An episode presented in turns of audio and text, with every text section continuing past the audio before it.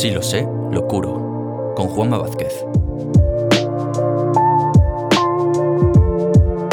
Un programa de Geneaup para el cuidado de personas con lesiones cutáneas.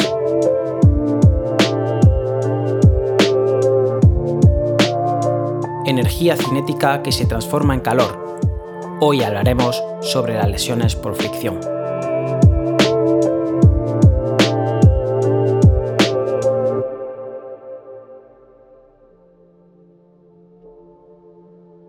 Hola a todos y bienvenidos a un nuevo capítulo de Si lo sé, lo curo, un podcast de Geneaup para el cuidado de personas con lesiones cutáneas. Mi nombre es Juanma Vázquez y en el capítulo de hoy hablaremos sobre las lesiones por fricción. En capítulos anteriores hemos hecho un repaso sobre el concepto de las lesiones relacionadas con la dependencia. En concreto hemos hablado de dos de ellas, las lesiones por presión y cizalla y las lesiones cutáneas asociadas a la humedad. Hoy analizaremos el tercer agente diferencial que compone las lesiones relacionadas con la dependencia, y estas son las lesiones por fricción. En el futuro hablaremos sobre la cuarta entidad, que son los desgarros cutáneos.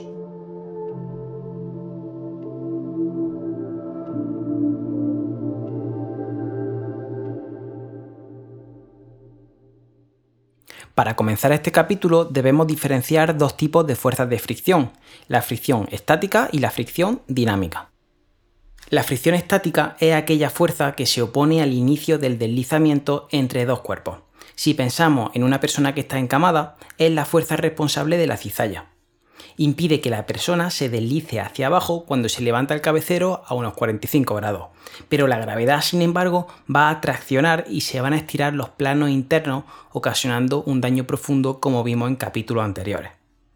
Por otro lado, tenemos la denominada fricción dinámica, y es aquella fuerza que se resiste al mantenimiento del movimiento entre dos cuerpos en contacto, es decir, la que una vez se inicia el movimiento pone resistencia por el roce. Esta es la fuerza de la que hablaremos en este capítulo. El roce o fricción se produce entre la piel del paciente y otra superficie paralela en contacto con ella, como las sábanas de la cama, el sillón o algún dispositivo clínico. Si se produce una fuerza con la misma dirección pero en sentido contrario, por ejemplo, al arrastrar al paciente hacia la parte del cabeceo de la cama, la energía cinética que ejercemos con el movimiento se convierte en energía térmica. En otras palabras, nos encontramos ante una suerte de quemadura cutánea. Es fácil pensar que no todas las superficies rozan igual, es decir, hay algunas que resbalan más que otras. Esto se explica a través del concepto de coeficiente de fricción y nos ayuda a entender de qué manera existen elementos que pueden afectar al desarrollo de estas lesiones en la piel de nuestros pacientes. Según la ley de rozamiento de Coulomb, la fuerza de rozamiento entre dos cuerpos en contacto es proporcional a la fuerza con la que estén en contacto entre ellos. Así, si están más adheridos, se generará más fricción, tendrán un coeficiente de fricción mayor. ¿Pero qué elementos pueden alterar este coeficiente de fricción? Fundamentalmente encontramos tres elementos clave. El material de la superficie de fricción, la humedad de la superficie de contacto y la humedad ambiental. Si hablamos del material con el que la piel esté en contacto, es fácil entender que los elementos ásperos tendrán un mayor coeficiente de fricción que los que no lo son.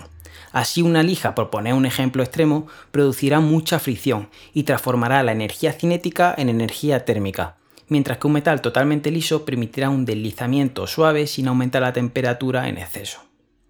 En el caso de nuestros pacientes, el empleo de ropa de cama o vestidos suaves disminuirá el coeficiente de fricción. El segundo elemento que interviene es la humedad entre superficies. Así, una piel excesivamente húmeda tendrá un coeficiente de fricción alto. Recordemos cuando hablábamos de las lesiones cutáneas asociadas a la humedad. En esta, el estrato córneo se hiperdrataba y era más susceptible de romperse ante agresiones externas. Uno de los elementos que influyen es el aumento de este coeficiente de fricción. Una piel macerada desarrollará lesiones por fricción con mayor facilidad. El tercer elemento es la humedad ambiental lo que aumenta la sudoración y consecuentemente el coeficiente de fricción.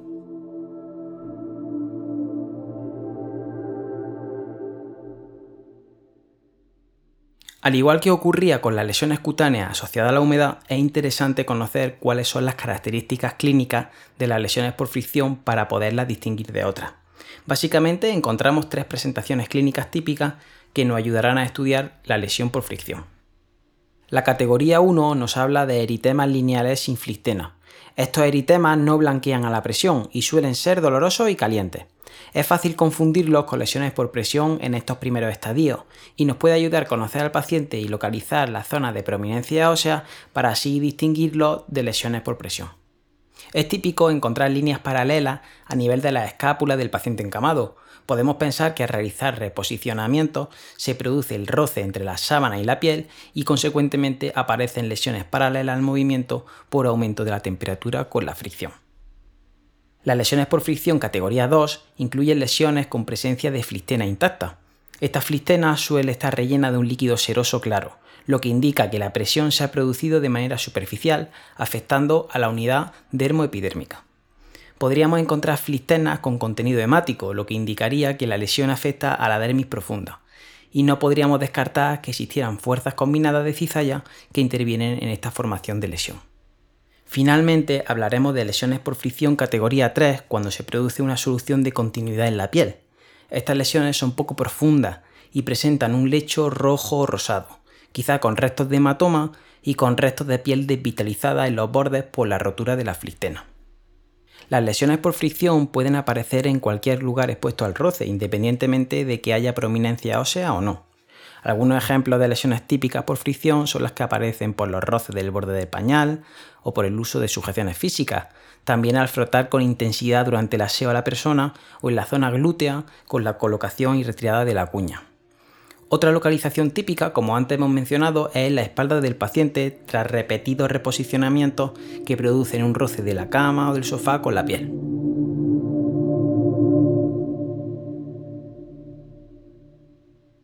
Para concluir este episodio debemos diferenciar las lesiones por fricción de otra entidad presente en el campo de las lesiones relacionadas con la dependencia, los desgarros cutáneos o skin tears. La diferencia fundamental entre las lesiones por fricción y los desgarros cutáneos es que mientras que las primeras se ocasionan por una fuerza cinética que se convierte en térmica con el roce, los desgarros cutáneos aparecen por fuerzas traumáticas o mecánicas que producen la separación entre las capas de la piel.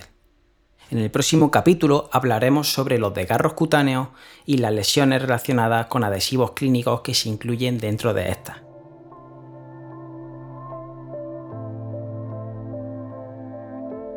Como conclusión debemos conocer la casuística de las lesiones por fricción y saber en qué momento nos las podemos encontrar en nuestra práctica clínica.